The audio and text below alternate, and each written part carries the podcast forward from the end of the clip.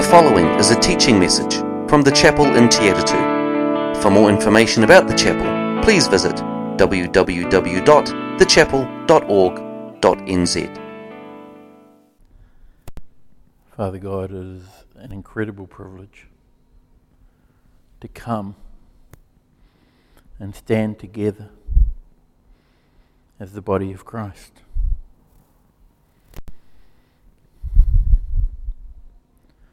To stand together with believers from around the world and throughout the centuries who have, in good times and often in very, very tough times and very tough places, have knelt or have stood to worship you, to sing your praise.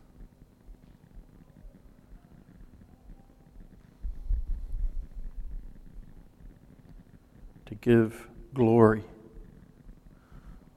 to the King of Kings and Lord of Lords. May we never lose sight. In fact, may we gain fresh insight into the incredible privilege that is ours in this moment. In Jesus' name, amen. Please be seated. Few weeks ago, um, I went to a seminar that Margaret had organised, and they were talking about what replenishes you. And uh, when we went through the exercise, there were two things at the top of my list of what replenishes me, and one was a long drive, and the other was sitting down with a couple of people just to have a really good korero, really good discussion, particularly about the kingdom. And so uh, Friday was a good day for me. Had the privilege again of driving from here out to Waiuku and spending time with Minika particularly, uh, catching up with David, and David and Minika send their greetings and their love, and you can pick it in Minika's voice. She'd still be very, very happy living just up the road. But God's got a different plan. And so I also met Mel on Friday. And uh, Mel's been a worship leader at the church that Minika and David have been attending. Uh, Mel is Tongan, uh, similar age to Minika, I would guess. Um, and she's one of a growing number of people who are having a dissatisfaction with church, with just doing the tiny little church thing of coming together and uh, following a routine, following a prescription. I thought of you, Chris, because she talked to the worship leader about the frustration when it all becomes about is the sound just right? Is everything timed just right? And it's like, actually, it's nothing to do with that. It's all about Him. It's all about the King of Kings and Lord of Lords. And that's what encouraged me again, thinking back to last Sunday, as people are thinking outside of this being church and realizing that when we go out, we have these conversations and they're part of being church. And then this morning is Andy's giving away all the chocolates. I'm going, that's actually what the kingdom's about, not the chocolate so much, but the opportunity to to rejoice with those who rejoice, and to weep with those who rejoice, to celebrate together and pray for one another.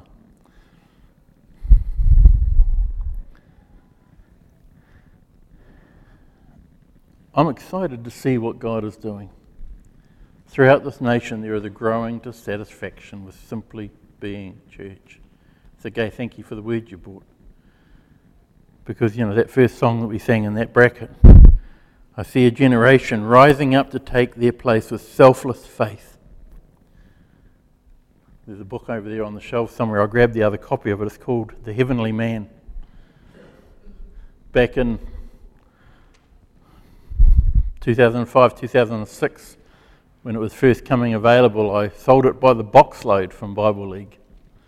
And I got lots of recommendations to read it. I started reading it yesterday because Minika prompted me on Friday. So I came into the chapel Friday afternoon, started reading it Friday night, came in here, picked up the copy, and started reading it. It is messing with my heart. Brother Yun was a 14 or 15 year old boy in communist China who God raised up and the stories could easily have come out of the things we're reading out of Scripture. And it challenges you to have a big faith, which isn't hard when you realize that we have a big God. And so the stories that we're part of are huge. The calling on our lives is huge. And I'm reminded of that again as we read through these stories. And this morning we're in Isaac and Rebekah. And uh, as we turn to Genesis 24, it says that Abraham was now very old, and the Lord had blessed him in every way. Again, as I said last week, this is a generation that is coming to an end. Last Sunday, Sarah had passed away and was buried. But at around 137 years of age, or maybe a little bit over that, Abraham's life is approaching its end, but not as close as he might think. There are things still ahead. But he also knows that God has promised things to him that must come to pass. God has promised him a land, the land of the Canaanites, and he's promised them descendants, too many to count. And I think about that and I'm thinking, what God promised Abraham was mind blowing. And we want to settle for the, the little things that we have when God wants so much more. We might be tempted to speak of Abraham's story, but Abraham realized that his story was part of a much, much bigger story. As I said at the time, there are those who believe that Abraham, when he was a young boy, spent time talking with Noah. And if you follow the timelines, there's a, a possibility that they talked. And so you follow it back that Abraham had a full sense of history back to Adam and Eve in the garden. But he wasn't just looking back. We were told in Hebrews that by faith, Abraham, when called to go to a place that he would later receive as his inheritance, he obeyed and he went, even though he did not know where he was going. It's hard going on a journey. Like, if you're spontaneous, that might be fun. You know, pick up your bags and a bit of money and, and head off somewhere. But for those of us who like to have, you know, when I, when I fly, Margaret just arrives at the airport, and I've got all the maps for every airport that we're going to transit through. But by faith, he made his home in the promised land like a stranger in a foreign country. He lived in tents, as did Isaac and Jacob, who were heirs with him of the same promise. For he was looking forward to a city with foundations whose architect and builder is God. He was looking way past our time. He was looking to God's eternal purposes. And now, having buried his wife Sarah in a cave at the end of the field,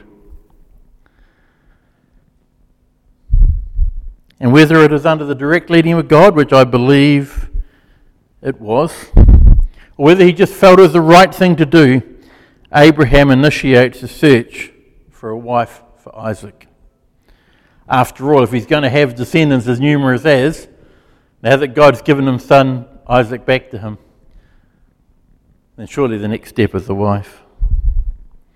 And I believe, however, it was a directive from God. But I believe that having lived so long among the Canaanites and, and seen the way in which their lives were lived and the increasing idolatry that would one day see them wiped from the land, I'm sure Abraham wanted better for his son. He knew the idolatrous ways of the Canaanites, and he knew that there was better to be had among his own family. In fact, as we read two weeks ago, his brother Nahor had a granddaughter, Rebekah.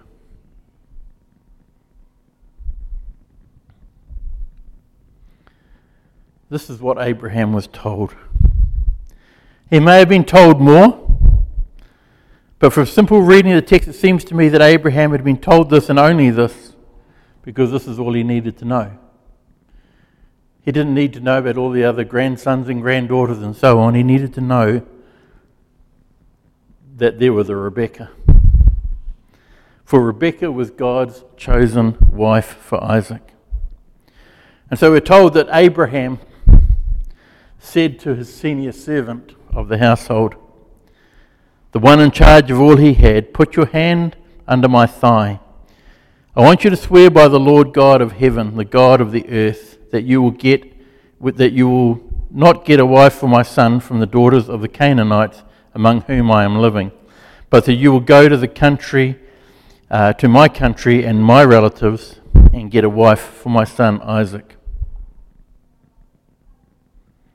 There's nothing to say for sure, but I did a quick check, and it seems I'm not the only person who wondered if that senior servant was one we'd met earlier, Eliezer of Damascus, the one who Abraham thought would be the, the inheritor of all he had before Ishmael was born and before Isaac was born. Whether or not the privilege and responsibility that rested on this servant.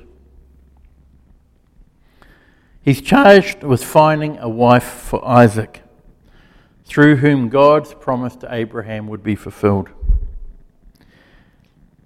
He not only needs to find a wife who is acceptable to Abraham as his daughter in law, or acceptable to Isaac as his wife, but he needs to find a wife for Isaac who is acceptable to God.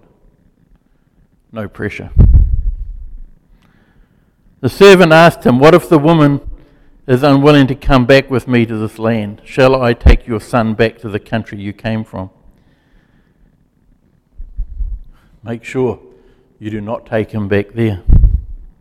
Abraham said, The Lord, the God of heaven, who brought me out of my father's household and my native land, and who spoke to me and promised me on oath, saying, To your offspring I will give this land, he will send his angel before you so that you can get a wife for my son from there.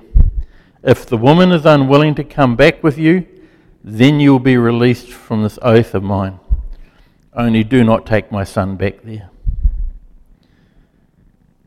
You see, this reference, I don't think Abraham's looking for a woman, he's looking for the woman.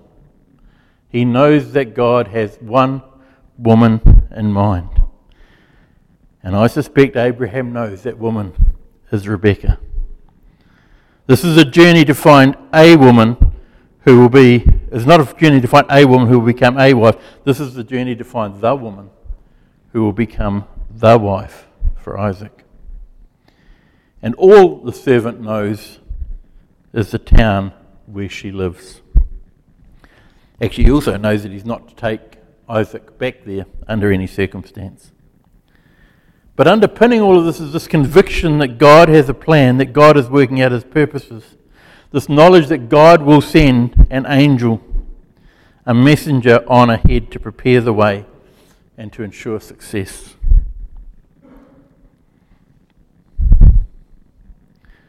So the servant put his hand under the thigh of his master Abraham and swore an oath to him concerning this matter. Then the servant left, taking with him ten of his master's camels, loaded with all kinds of good things for the master. And he set out from Aram Naharaim and made his way to the town of Nahor.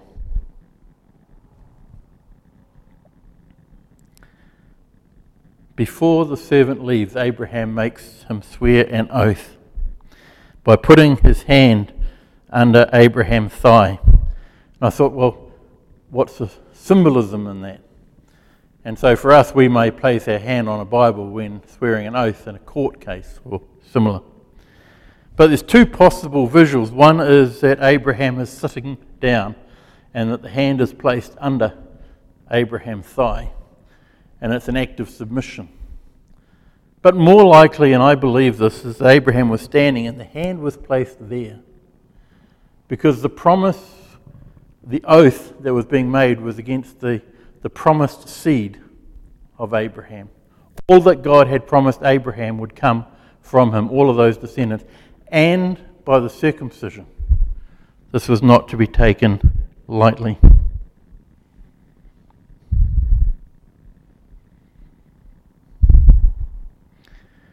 We also see that the servant understands just how significant and serious this oath is, because he does not want to be held to the oath if the woman says, I'm not coming, which seems a fairly reasonable possibility. There seems no doubt that he will find the woman, but only the question is whether she will come. And so, taking the ten camels and all the necessary supplies and gifts for the journey, the servant is on his way, arriving in due time. And we're told that he had the camels kneel down near the wells outside the town. It was towards evening, the time that the woman go to draw water. Then he prayed, Lord God of my master Abraham, make me successful today and show kindness to my master See, I'm standing beside the spring, and the daughters of the townspeople are coming out to draw water.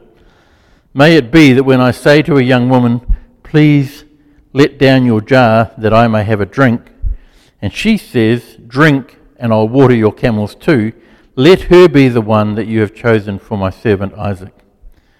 And this I will know, that you have shown kindness to my master. Don't know how much of this is obedience, whether God had said this is the rule, the, process you're to follow, or whether the servant's just kind of smart that if you're looking for a, a good wife for a young man, you know that all the young women of town are going to be coming out to the well at that time of night or that time of the evening. And so you want to be in the right place. But having a good plan is not enough. And so the servant prays. Even if the plan is initiated by God, continuing the, uh, to follow the plan in prayer is critical. He would ask a young woman for a drink. And if she's the kind of young woman who would make a great wife for Abraham, or for Isaac, I mean, then she would offer him not only a drink, but a drink for all his camels. And so I did a quick bit of research. Your average camel can drink somewhere between 1 and 200 litres. So for 10 camels, she's offering not only to give the servant a drink, but she will offer water for 1 to 2,000 litres of water for 10 camels. That's some kind of wife.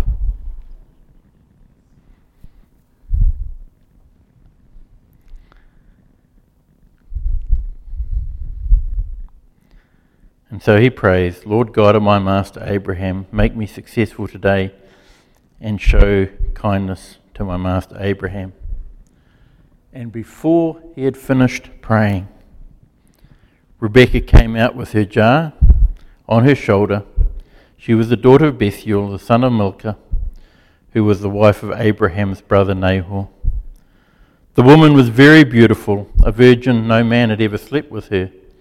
She went down to the spring, filled her jar, and came up again. The servant hurried to meet her and said, Please give me a little water from your jar.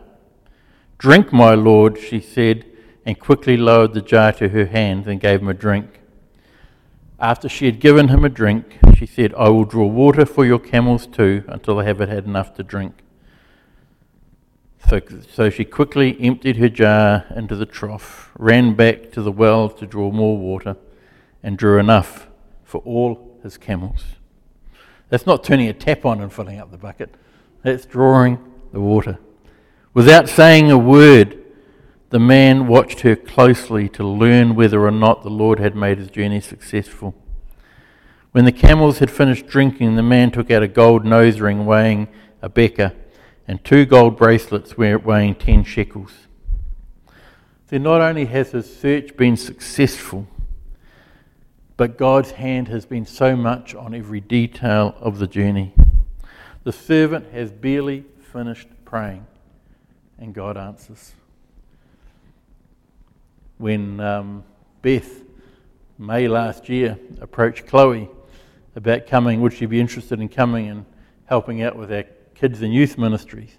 Chloe's response was, That's like an answer to prayer before I even prayed it. She was about to ask God, How can I uh, expand my exposure and, and opportunities for as I prepare now to become a teacher and God was answering prayer. And so they have two final questions are asked. Whose daughter are you? And is there somewhere at your home, at your father's house, for us to spend the night? And she answered him, I am the daughter of Bethuel, the son of Milcah, bought, that Milcah bought in Nahor. And she added, We have plenty of straw and fodder, as well as a room for you to spend the night. And then the man bowed down and worshipped the Lord, saying, Praise be to the Lord, the God of my master Abraham, who has not abandoned his kindness and faithfulness to my master. As for me, the Lord has led me on this journey to the house of my master's relatives. This is the woman that he was looking for. And he is now invited and welcome to stay. The story this full chapter, chapter 24, will be our focus for today and for the next three Sundays.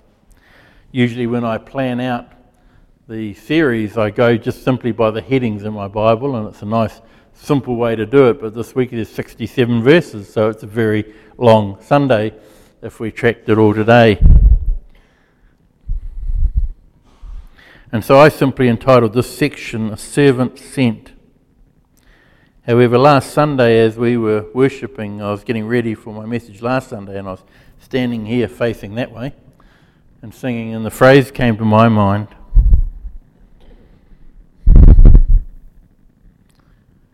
Servant sent to get a bride for the son of the promise. It's not an original thought, it's commentators will bring this from the story, but it really felt that this was the thing that God wants us to take away from this story. See, we can see and go, wow, that was incredible that God was able to lead Abraham's servant on that journey to find that the first person who came out to gather water and who was willing to offer water to his camels was Rebekah, who Abraham had taught about. That's an amazing story. And we would come on a Sunday, we'd probably get two chocolates for a story like that. But like Abraham, we need to remember this is part of a much, much bigger story. Because there is something of this echoed in the bigger picture of God's story, where you and I are the servants. And we are being sent to find a bride for the son of the promise we are being sent together, the bride of Christ. This whole thing about evangelism and discipleship, we've actually kind of made it kind of small because we've made it about getting lost people saved. And that's part of the picture. Jesus said, There's more rejoicing in heaven over one sinner who repents than over 99 righteous people who do not need to repent. And he said he himself had come to seek and to save the lost. But there is a much bigger picture. In fact, there's a couple of much bigger pictures. Because the church is the bride of Christ. In 2 Corinthians, Paul writes, I am jealous for you with a godly jealousy. I promised you to one husband, to Christ, so that I might present you as a pure virgin to him. And if you read through the Old Testament time and again, the nation of Israel is seen like the wife of God, but an unfaithful wife. And here's Paul going to these Christians in Corinth I have pledged you to your husband Christ. In Revelation 19,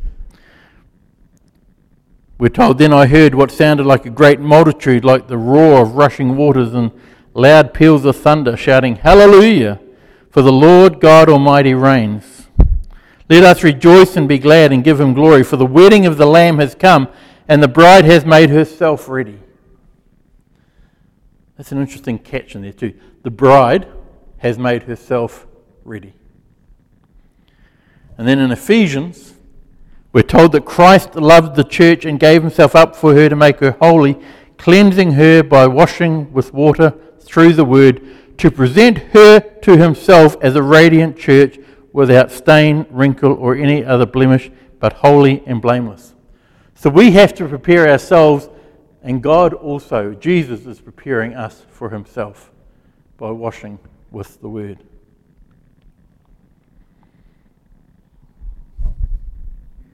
We have been sent to find a bride for Christ. We are part of the bride of Christ, but there are other members of the bride of Christ out there, and we are being sent to them. The much bigger picture, again, is that we are worshippers with all of creation of the one who created all things, who God is alone worthy of worship. And so we're not just reaching the lost, we're not just finding a bride for Christ, we are looking to raise up the greatest choir of all time to worship our God. And we go, oh, we get to stand and sing. I had one lady say to me, you know, if I've got to spend all eternity sitting on a cloud playing a harp, singing songs, she says, I'm not sure I want to go. and part of me is going, well, I, I get what you're saying, but I'm not sure what you get, what it's like to stand there before the King of Kings and Lord of Lords, before the Creator of the universe. See, here's this servant. He sees that God has been faithful to his master. And what does he go? He goes, Great, you know, I can go back home safely. No, he just worships God. When you realize that God is in the house, when you have been in the presence of God. And so I can't begin to imagine what heaven is like. But to be, to live daily in the presence of the King of Kings, to live daily in the presence of God Himself I don't think worship, we, oh, do we have to do that again? And so we are worshippers. We're looking for more worshippers for the Father, and we're looking for the bride for Christ. And Jesus gives us plans. He gives us, for example, in Luke 9, 1 to 6, he sends out the 12. And in Luke 10, verses 1 to 11, he sends out the 72. And there's some, there's some things we can learn in those passages about how we can go and find the lost. We can go and gather the bride. And then in John 4 1 to 42, we have this story of the Samaritan woman at the well, another woman at another well. And we see how Jesus used that moment to gather others to himself. I'd encourage you to take some time. Write down, if you write nothing else, you take nothing away from this morning, write down those three Bible passages and go home and spend some time reading and reflecting on what they tell us about how we can be the servant in search of the bride of Christ. God is a God who seeks, and He is a God who sends. And in Matthew 28, he says, Go and make disciples of all nations, baptizing them in the name of the Father and the Son of the Holy Spirit, and teaching them to obey everything I have commanded. And we so easily make that about how we can grow our church, or how we can tick the evangelism box. But this is gathering worshippers for the King of Kings. This is gathering the bride of Christ. And he makes a promise Surely I am with you always to the end of the very, very end of the age. When Abraham's servant went out, the angel went ahead of him. When Jesus sends us out, he comes with us. And he says in Acts 1 8, You will receive power when the Holy Spirit comes upon you, and you will be my witnesses in Jerusalem and Judea and Samaria and to the ends of the earth. And how often I've watched over the years is when the Holy Spirit comes upon us in power, we have this really fun time together. When the Holy Spirit comes upon us in power, it may begin in a place like this, but it must overflow into our community. Because our God is a God who sends and who searches. Imagine the honor and privilege of being Abraham's servant who was sent to follow an angel to find the bride for the son of the promise.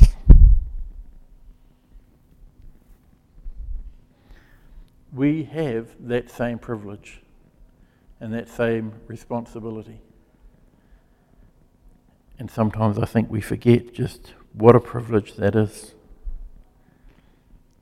We make it about so many other things, like the sound system and the whatever.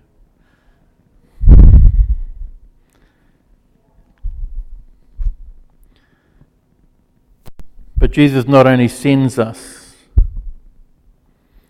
He not only commands the search, He plans the search. And He is also the one who guides the search. And all we need to do is learn to listen and obey. Jesus did that. He said, Very truly, I tell you, the Son of the Son can do nothing by himself, but he can only do what he sees the Father doing, because whatever the Father does, the Son also does. And then he says, For I did not speak on my own, but the Father who sent me commanded me to say all that I have spoken. If that was true for Jesus, Jesus didn't come with a, with a, a job description, with a brief. Go and do that, and, and, and I'll see you when you come back. He continually listened for the Father.